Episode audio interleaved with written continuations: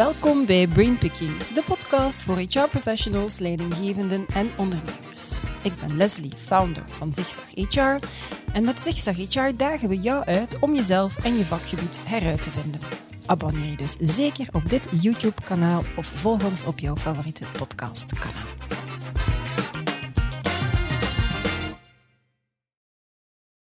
Thuiswerk of toch beter op kantoor? Een vier werkweek, enkel s'nachts werken of toch liever het werk behouden tijdens vijf dagen?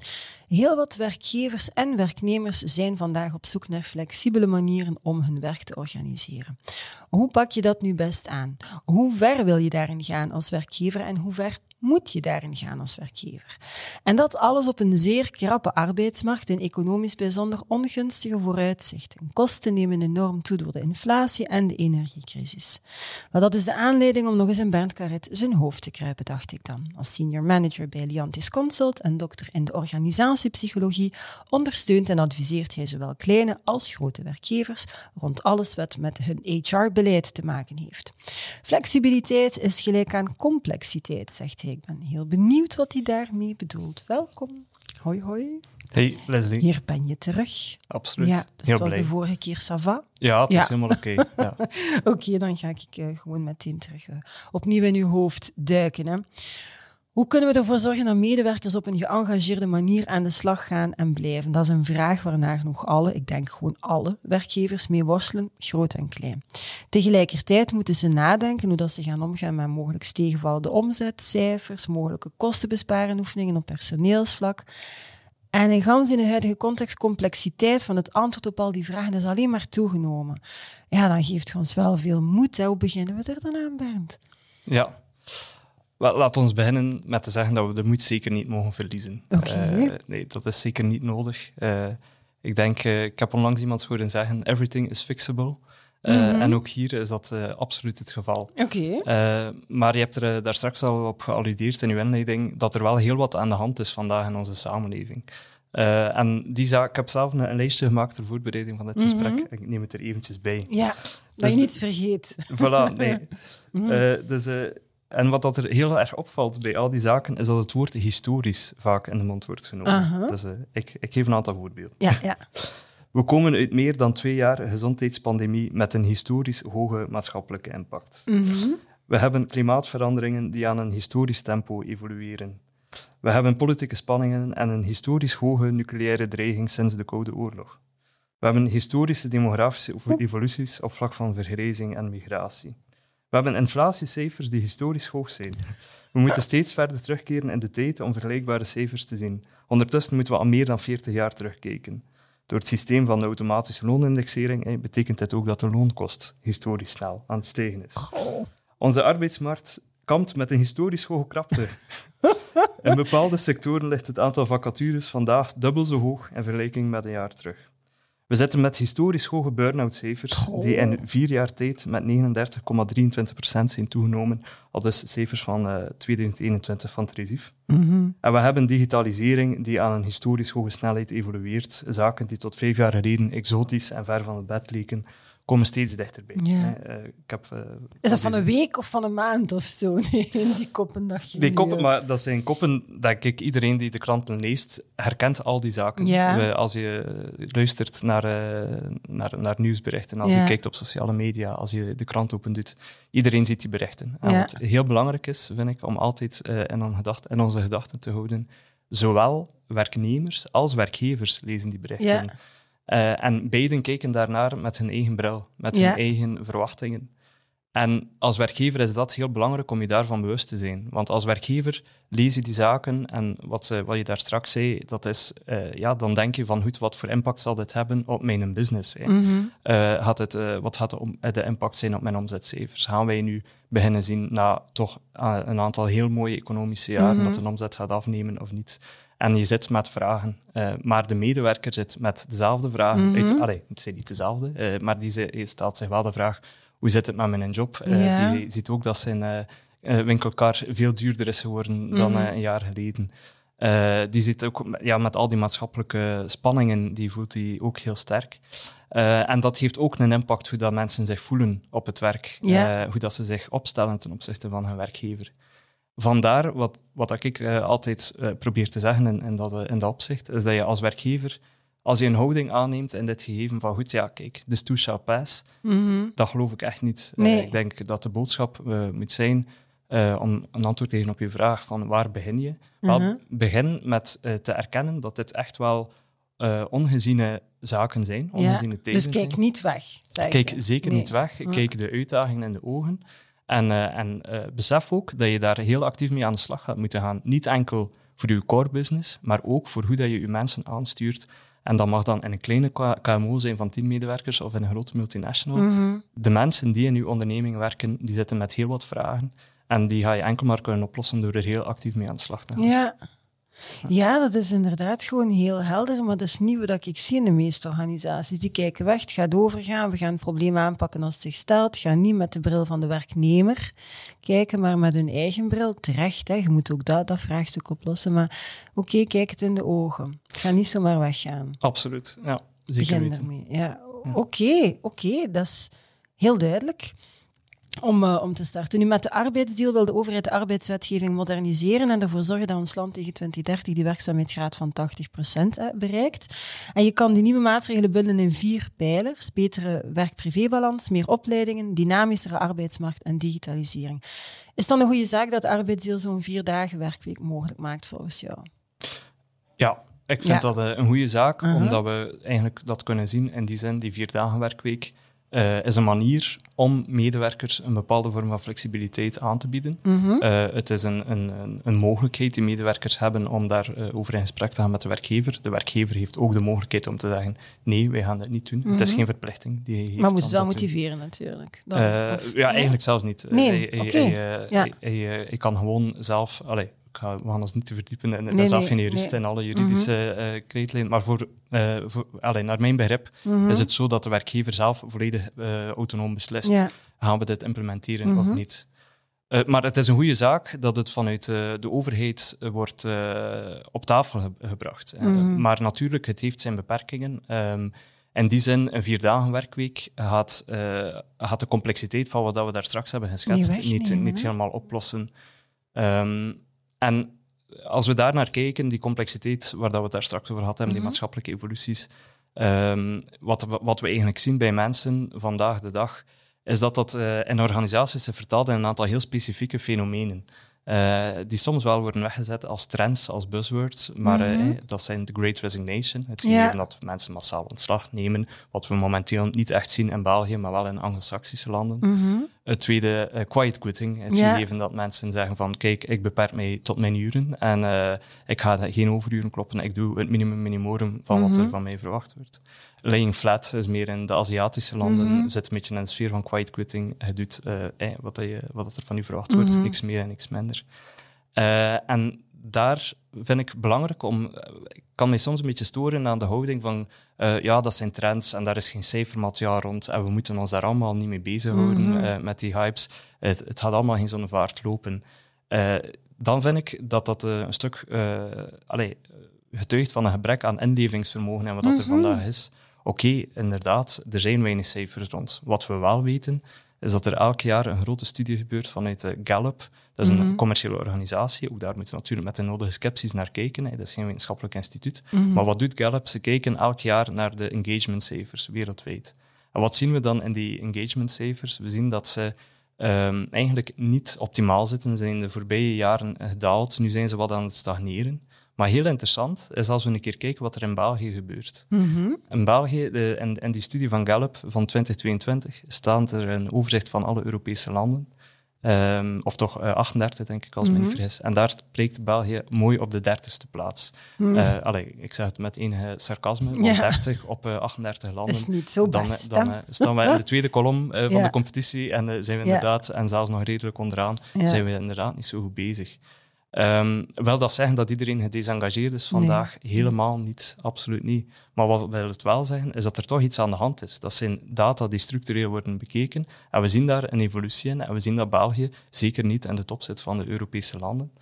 Ehm, en dat, denk ik, zie je een stuk uh, terugkomen in die, in die fenomenen zoals mm -hmm. quiet quitting. Dat is een stuk ja, de, de symptomen zeg maar, van een onderliggend gegeven yeah. dat vandaag wat aan het gebeuren is. En ik las er onlangs een, een goede column over van Frederik Anseel. Mm -hmm. Die zegt van ja, misschien... Ik ga, Frederik Anseel wordt hier bijna in elke podcast genoemd. Dus ja. hij, ik, moet zelf een keer op de podcast komen, volgens mij. Ja, het, is, het is mijn leermeester geweest. Ja, het is mijn promotor. Dus ja, ik heb er altijd veel, veel van opgestoken. Okay. Uh, nee, maar effectief wat, wat hij zegt is, ja, misschien is er uh, sprake van een paradigma-shift. Uh, mm -hmm. Ik had daar ook onlangs iemand over, over horen spreken, die zei, het is niet de great resignation, of dat, dat op zich mm -hmm. ook wel, maar het is eigenlijk een soort van great reshuffle bezig. Ja, ja. er is van alles wel in beweging. maatschappelijk gezien, we hebben het erover gehad, we zien dat terugkomen in organisaties vandaag de dag. Uh, en, en er is zo ja, toch wel een en ander bezig. Mm -hmm. En als ik dan terugkom op die vierdagenweek, dan kunnen we wel zeggen van goed, het is goed dat... Um, allee, als we misschien nog, nog, nog één iets aangeven, als we, als we weten dat mensen vandaag wat struggelen, dat we mm -hmm. zien dat die motivatie, dat engagement is, zit niet optimaal. We weten uit tientallen, duizenden psychologische studies dat een van de grootste motivatoren van mensen uh, autonomie is. Mm -hmm. Het gevoel te hebben van ik, uh, ik ben een volwassen mens, ik kan zelf beslissingen mm -hmm. nemen. Uh, dan is dat ook belangrijk dat je autonomie krijgt, niet enkel in wat je doet en hoe je het doet, maar ook in de manier hoe dat je je werk organiseert. Wanneer werk ik? hoe laat start ik? Hoe laat eindig ik? en dan is de arbeidsdeal gaat daar nog een stap verder in met die vier dagen werkweek en zegt zelfs van kijk, als hij u dat wil doen om je werk op vier dagen te doen in plaats van vijf, uh, wie zijn wij om te zeggen dat dat niet kan? Jij bent een, een volwassen en wijze mens om die beslissing mm -hmm. te kunnen nemen. En dat vind ik heel goed. Dat is die geest, dat we dat zien terugkomen in, in, dat, uh, in die wetgeving. het, het enige nadeel dat ik er zelf aan zie, allez, los van het feit dat uiteraard mm -hmm. die vier dagen werkweek is maar één iets. Als dat het enige is dat je gaat doen als werkgever, is dat een druk op nee, je plaats. Ja. kijk ruimer dan dat. Daarnaast is hoe dat de vier dagen werkweek hier in België nu is opgezet, uh, gaat dus eigenlijk nog steeds uit van het feit, je werkt 38 uur per ja. week. En in plaats van dat je die 38 uur doet op vijf dagen aan 7,6 uur per dag, ja. proppen we het op vier ja. dagen aan 9, zoveel uren per dag. En dan denk ik wel, dat is precies een stap terug in de tijd. We zitten al jaren bezig over het feit, resultaatsgericht werken, sta je niet blind op het aantal uren. En nu, door dit gesprek te voeren, vestigen we wel heel erg de aandacht op ja, ja uh, hoeveel uren werken we, dat we toch maar aan die 38 uur komen. Er zijn heel veel mensen die veel meer dan 7,6 uren kloppen, die, die aan ja, 10, 11 uur mm -hmm. komen. Uh, gaan we dan zeggen van ja, eigenlijk, ja, jullie werken 10, 11 uur, ja, dat, dat is dan eigenlijk wel conform die vier dagen week. Dus ja, je mocht eigenlijk een dag minder werken. Allee, dan, dan, dat, dat verhaal ja. klopt niet helemaal. En daar zien we uh, internationale studies die daar al lang mee bezig zijn, want België is zeker niet een, de voorloper op dat vlak. Mm -hmm. uh, in IJsland zijn ze daar al zes, zeven jaar mee bezig. En daar zien ze die vier dagen werkweek werkt, mm -hmm. uh, op voorwaarde dat er ook wel echt een cultuurshift, een mentaliteitsshift is in, de organisatie. Dat je zegt van kijk, we staren ons niet blind op het aantal uur werken, maar we, uh, en dat is ook ja, in, in de uh, interacties tussen mensen, zeg maar, gaat het ook niet over hoeveel uren heb je geklopt, mm -hmm. maar gaat het eigenlijk over oké, okay, ik organiseer mij op zo'n manier dat ik mijn werk gedaan krijg op vier dagen en kan het de efficiëntie toegekomen. en is het dus geen kwestie van hoeveel uren, maar is het ja. van uh, ja, uh, efficiënte organisatie uh, en op die manier okay. je werk te kunnen organiseren. Ja. Heel, heel helder in ieder geval. Ik, het, is, het is een andere manier om er naar te kijken, want effectief, het gaat continu over die uren. Als ik, als ik met, met, met heel bedrijfsleiders spreek van hoe gaan we dat organiseren in die uren? En dat is niet goed, want de mensen gaan in een burn-out geraken, want ze gaan veel te veel uren op één dag moeten. Dan denk ik van, maar dat is eigenlijk het debat nee. helemaal niet. De, de, voor mij is dat reshuffle-verhaal dan wel. Als we dit willen laten slagen, dan moeten we helemaal anders naar die manier niet alleen kijken, want we zeggen dat al langer. We moeten Absoluut. er ook naar handelen. Ja. ja, ja. En dat okay. gevoel heb ik ook. We zeggen het al langer, maar door dit soort zaken komen die uh, redeneringen, ja. zeg maar, komt er wel een beetje in de stroomversnelling. Ja, uh, en begint dat, uh, ja, tot zelfs in kleinere KMO's worden die gesprekken op de tafel gebracht. Ja, want is dat eigenlijk een topic in, in kleinere KMO's, flexibiliteit? Leeft dat daar? Is dat een thema? Zeker nu, mm -hmm.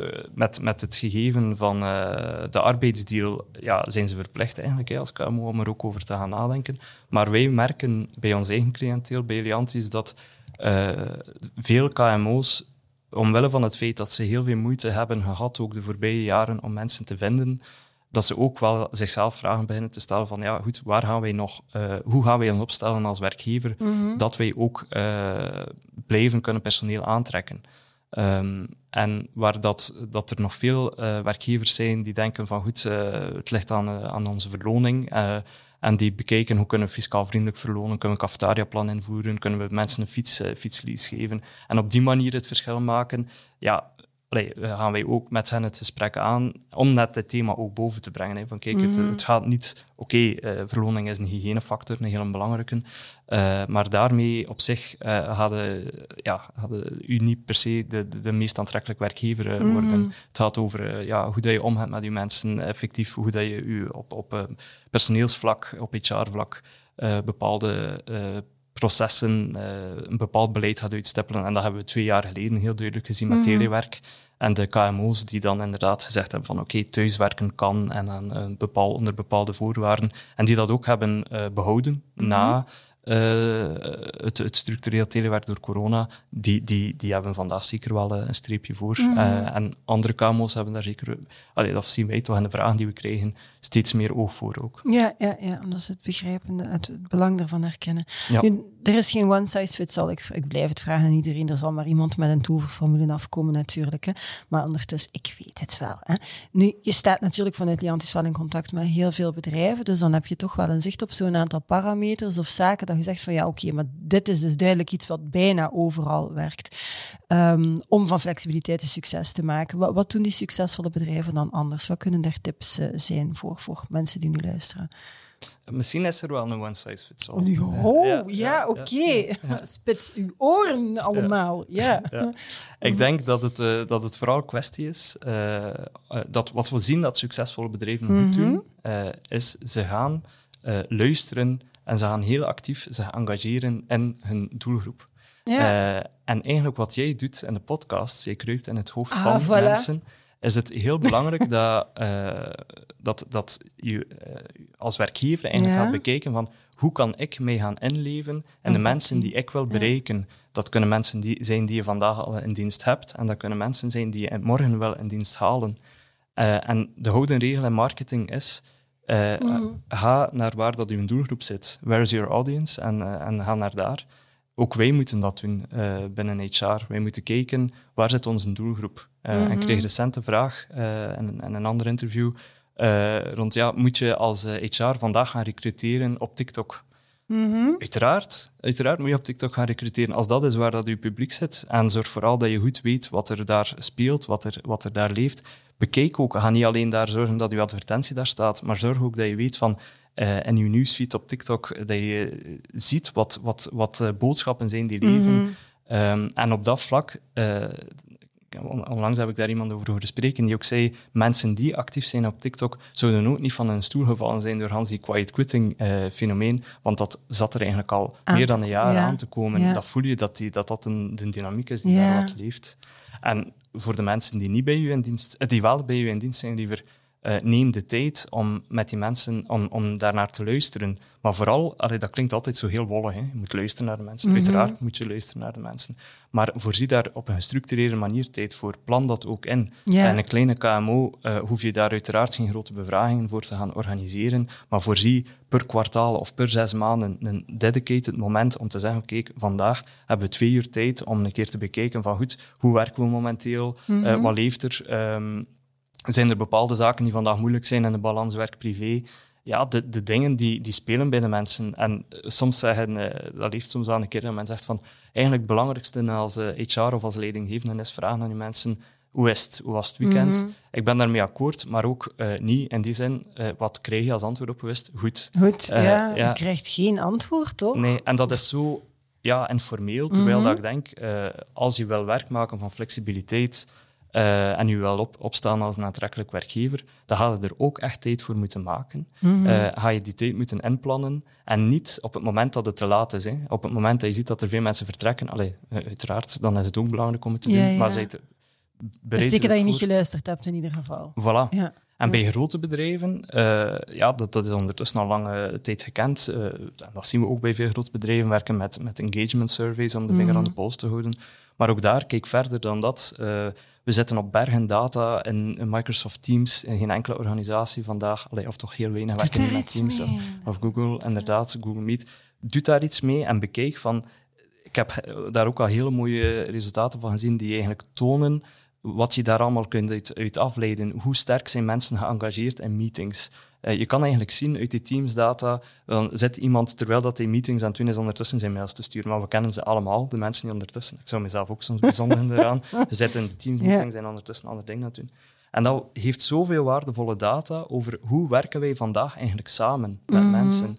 En dan in functie van wat je daaruit haalt en door te praten met mensen op een gestructureerde manier en te, te voelen wat er ook leeft, dat aan te vullen met wat je hebt uit andere inzichten, kan je komen tot zeer gerichte acties, uh, hoe dat je eigenlijk flexibiliteit moet gaan aanwenden in je mhm. eigen organisatie. En een heel concreet voorbeeld, hè, als je ziet uh, kleine organisatie waarbij dat je zegt van goed, ja, wij hebben hier een aantal mensen, jonge ouders met, met, uh, met kleine kinderen, daar ga je op een heel andere manier moeten kijken naar flexibiliteit mhm. dan als je je vooral richt op uh, uh, schoolverlaters waarvan je zegt wij willen hongerige wolven, ja, hongerige ja, schoolverlaters die geen, uh, geen, geen kinderen hebben en die vooral uit zijn op ik, in die eerste jaren van hun carrière maximaal bij te leren, zodanig dat ze de vlucht vooruit kunnen pakken in hun mhm. carrière. En beide gevallen vereisen flexibiliteit, maar het, het is niet zo dat je, allee, en daar is het dan inderdaad wel het geval, de one size fits all gaat daar niet werken, want dan hadden eigenlijk iets mhm. zeer inflexibels gaan opleggen. Je moet bekijken. In de ene situatie kunnen we misschien zeggen van we gaan flexibiliteit aanbieden in de vorm van mensen kunnen extra dagen verlof aankopen en kunnen op die manier schakelen, terwijl dat in de andere uh, vorm, jonge mensen zijn vaak op zoek naar internationale opdrachten. We moeten kijken naar flexibiliteit in de zin van hoe kunnen we mensen meer internationale ervaringen laten opdoen. En mhm. dat is voor mij het essentiële. Luister naar je doelpubliek. Ja. Zoek ze ook op. Ga er actief mee aan de slag. En, en van daaruit uh, bekijk wat dan de, de, de, juiste acties zijn. Ja. ja, luister, zoek ze op. Ga inderdaad gaan kijken wat houdt hen bezig. Welke taal gebruiken ze. Maar, maar welke zaken zijn... Ja, wat, wat, wat, leeft en wat speelt er bij hen. Maar het gaat voor mij nog een stukje verder dan luisteren. Als je zegt dat je maakt de link naar de podcast waarin ik in het hoofd kruip. Het is bewust dat in het hoofd... Dat is niet gewoon luisteren. Hè? Je gaat mee en je verplaatst je in de plaats.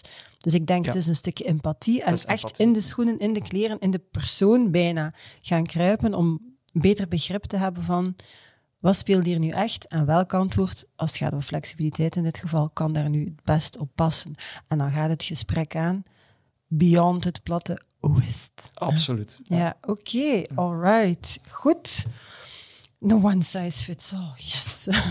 dus inderdaad, ja, hij lijkt logisch, maar je is alles behalve logisch, want we maken er geen tijd voor. We hebben er niet de juiste skills voor om er echt mee aan de slag te gaan. Grote organisaties gaan er ook data kunnen Ja, als je zegt dat al die data uit die uh, Zoom-meetings en Google en dergelijke haalt. Boeiend, boeiend, boeiend, boeiend, boeiend. Boeiende tijden voor HR. Maar wat is de rol van HR als het gaat over flexibiliteit? Waar kunnen zij dan of waar kunnen wij dan uh, de grootste toegevoegde waarde gaan creëren of bieden? Ja, maar het sluit heel goed aan bij wat we al hebben besproken. Ik denk dat HR de, de grootste rol die ze hebben, is eigenlijk om... Uh, het zijn een aantal zaken. Ze hebben een, HR eh, heeft een heel belangrijke rol te spelen in het creëren van het juiste kader. En eigenlijk wat ik uh, de laatste tijd ook meer en meer zeg, is beslissen. Echt keuzes maken, beslissen en communiceren. Mhm. Eh, en niet uh, rond de pot draaien, mhm. maar dus inderdaad zeggen van kijk... Knopen doorhakken. Ja, op basis van wat we net hebben besproken, door te weten wat er leeft bij de mensen, door te zien wat er leeft, beslissen van wat gaan wij nu doen? Gaan wij voor een vier dagen werkweek of niet? Zorgen dat er daar klare wijn rond geschonken wordt. Mm En op basis daarvan, dat zijn de spelregels die HR bepaalt. Die moeten niet bepaald worden van elke afzonderlijke business unit. Zeker niet, mhm. want dan gaat heel veel spanning creëren. Maar dus uh, vanuit HR wordt er uh, beslist, zo werken wij binnen onze organisatie. Mm Um, uh, dat ook heel helder communiceren. Uh, uiteraard, de, de regel start with why, waarom dat we mhm. die keuze op die of die manier gemaakt hebben. Ook de zaken die beslist worden om niet te doen, ook toelichten van waarom, waarom hebben we beslist. Niet, om dat, Bijvoorbeeld nu rond die vier dagen werkweek. Hè. Als je als organisatie beslist, wij gaan dat niet doen. En je, beslist, je communiceert daar niet over. Uh, de geest is uit de fles. Hè. De mensen weten dat de vier dagen werkweek, dat staat in de pers en die verwachtingen leven. Dus je zal wel moeten aangeven waarom dat je dat dan mm beslist hebt om daar uh, niet voor te gaan. En als je daar valabele reden voor hebt, gaan de mensen daar ook wel begrip voor kunnen opbrengen, mm vermoed ik. Maar dus vooral dat kader creëren hè, en dat zodanig dat dan de invulling van dat kader dat dat dan verder vorm kan gegeven worden in een grote organisatie door de, door de, ja, de manager en leidinggevende Mhm. en een kleinere KMO dan uiteraard ja, door de medewerkers zelf eh, daarover in, in, in afstemming te gaan. Mhm. Eh, maar creëer dat kader, eh, beslis er heel duidelijk over, beslis waarom dat je dat doet en geef dan de juiste handvaten aan de leidinggevenden voor de verdere Ja. doorvertaling van dat kader binnen hun eigen rangen, binnen hun eigen teams. Ja. En wat moet die leidinggevende dan? Want oké, die, oké, ik, ik, krijg, ik krijg de beslissing, eh, ik, ik mag hier nu mee aan de slag. Wat, wat gaat die dan best eh, als eerste doen? Ja.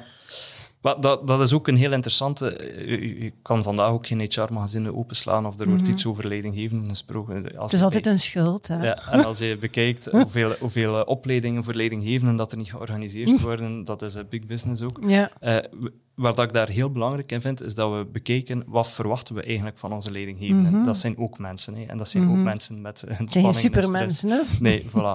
Eh, en dat is eigenlijk een vrij klassieke theorie die daar rond is, hè, wat uh, leidinggevenden verschillende rollen uh, kunnen opnemen. Je hebt de rol als, uh, als manager, waarbij dat we verwachten van leidinggevenden dat ze ja, toch een stuk vanuit de KPI's, als die er zijn, dat ze daarop werken, dat ze zorgen dat die KPI's gerealiseerd worden, dat ze zich daarop organiseren, dat ze ook de, de, de, de processen zoals dat die worden ontwikkeld, of dat ze daar zelf mee aan bouwen, maar dat ze die zeker ook op de juiste manier implementeren. Mm. De manager. Dan heb je de rol als uh, coach, de coach mm -hmm. van de medewerker. Die zorgt van, uh, we zorgen dat de mensen aan boord blijven. Die erover waakt ook dat mensen zich goed voelen, dat ze niet afwezig zijn. Uh, en als ze afwezig zijn, dat ze de, dat ze de contacten behouden met de medewerkers. Mm -hmm. Dat ze waakzaam zijn voor het algemeen welbevinden van de mensen en voor hun groei ook. mensen willen bijleren, dat ze daar de, de juiste context voor creëren. En dan heb je de rol als leider. Mm -hmm. De leider, meer de, de, de, de persoon die, die de visie uitzet die zegt van daar gaan wij met ons team naartoe. Oké, okay, we zitten binnen deze organisatie en wat maakt ons team nu binnen deze organisatie? Hoe dragen wij bij aan onze algemene doelstellingen? Uh, hoe, hoe gaan we daar geraken? En dat zijn eigenlijk elk van die drie heel, uh, ja, uh, dat vergt elk van die drie zaken vergt andere competenties en andere mm -hmm. vaardigheden. En mensen, ben, dat, ik denk dat iedereen zich daar wel gaat in herkennen, dat elke leidinggevende neigt vanuit zijn natuur wel meer naar die coachende rol, of misschien meer naar die managerrol, of misschien meer naar die visionaire leider. Um, en dat is ook helemaal oké. Okay. Uh, maar als leidinggevende, denk ik, is het wel van belang dat u bewust bent van wat is eigenlijk mijn natuurlijke reflex. Ja. Als ik van nature uit niet, niet echt een manager ben, dan gaat het dat hier ook, uh, in, dat, in die context van flexibiliteit, moet je daar wel waakzaam voor zijn. Mm -hmm. Want dan gaat hij vooral Mhm. de coach zijn hè, en veel met die mensen praten en zeggen van ja, en hoe is het en hoe voelt u? Maar gaat er misschien wel in een situatie komen dat een ene persoon volledig anders uh, flexibel, de Mhm. flexibiliteit invult dan een andere. Maar als gevolg dat de een op kantoor toe komt en dat een andere daar totaal niet is. En dat de Uh, resultaten er niet liggen hè, en- op het einde van de maand. Voilà, dat de resultaten er niet liggen, dat de mensen... eh, goed, ja, dat, dat er daar geen duidelijk afsprakenkader is.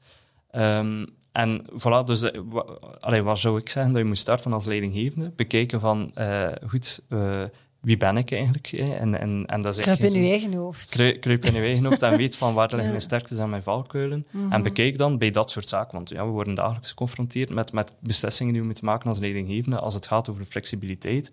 Om te voelen, eh, vanuit die coachende rol, eh, aandacht te hebben van wat leeft er eigenlijk bij mijn Mhm. mensen? Hoe voelen zij zich?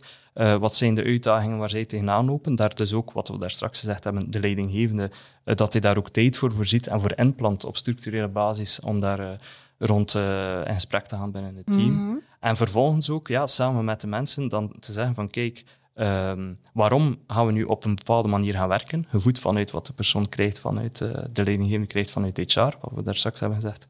En tot slot, dat de, de afspraken die binnen het team dan worden gemaakt, dat die ook duidelijk zijn, helder. En dat is de manager dan, zorgen dat dat duidelijk is. Wanneer werken wij samen op kantoor? Oké, vier dagen werkweek, hoe gaan we dat aanpakken? Hoe zorgen we voor een vlotte overdracht? Want eh, ja, dat is het grote risico. Een grote studie bij Microsoft heeft dat aangetoond.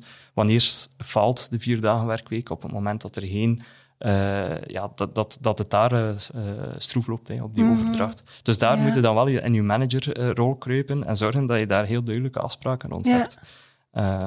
En ik denk dat dat de sleutel is om, om als leidinggevende daarmee om te gaan. Ja. Oké. Nu, om af te sluiten, de rol van HR wordt sowieso steeds prominenter. Mag ik daar wel een stukje ook uit afleiden om die flexibiliteit te gaan, om dat, om dat kader, om dat te kunnen managen. Ehm, ook in andere zaken, hè, die vroeger misschien door andere diensten werden beheerd. Ik denk aan gebouwbeheer, facility management, dat soort zaken. Dus dat lijkt mij wel een belangrijke. Misschien om af te zetten, Bent, hoe, hoe zie je dan flexibiliteit verder evolueren in, in, in, de toekomst? Wat mogen we daar nog verwachten? Wat gaan, we, wat gaan we meer zien of minder zien? Ik had daar ook een quote mee, ik ga hem er eventjes ah, bij nemen. Ja, ik vond dat nog mhm. een goede... Uh... Het is een lange quote, nee, nee, nee, heel, heel, nee. heel, kort, maar mhm. ik, wil het, ik wil het op de juiste manier... Uh, hier, Ray Kurzweil is de, de persoon in kwestie uh, van Singularity University. En hij zei een paar jaar terug: Change is exponential. In the next century, we won't experience 100 years of progress, but 20,000 years in one, in one, century. Mm -hmm.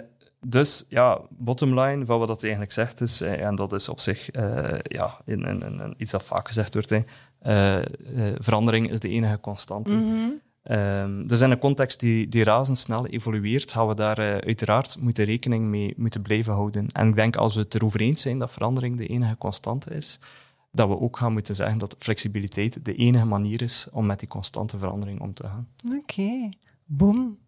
Dat is uh, heel straf om deze, om deze podcast af te zetten. Ik heb, ik heb er weer bijzonder veel uit uh, opgestoken, uh, Ik denk, je hebt ook wel een aantal puntjes op de i gezet, waarvoor dat ik jou ook heel erg dankbaar ben. Dus ik wil je dan ook heel oprecht bedanken voor uh, dit gesprek, Bernd. Merci. Fijn. dank je wel. Dank je wel. Dankjewel ook aan jullie om te kijken of om te luisteren. Vond je deze podcast even boeiend als ik zelf? Ja, ga dan zeker eens gaan kijken op ons YouTube-kanaal, want daar staan er nog heel veel andere afleveringen. En als je deze podcast fantastisch vond, moet je dat natuurlijk ook aan Bernd zelf vertellen. Dat gaat hij ongetwijfeld ook heel erg fijn vinden. Het allerbelangrijkste, waar ik elke podcast ook mee afsluit, weten jullie ondertussen al heel erg lang. It's a great time to be in HR. Tot de volgende.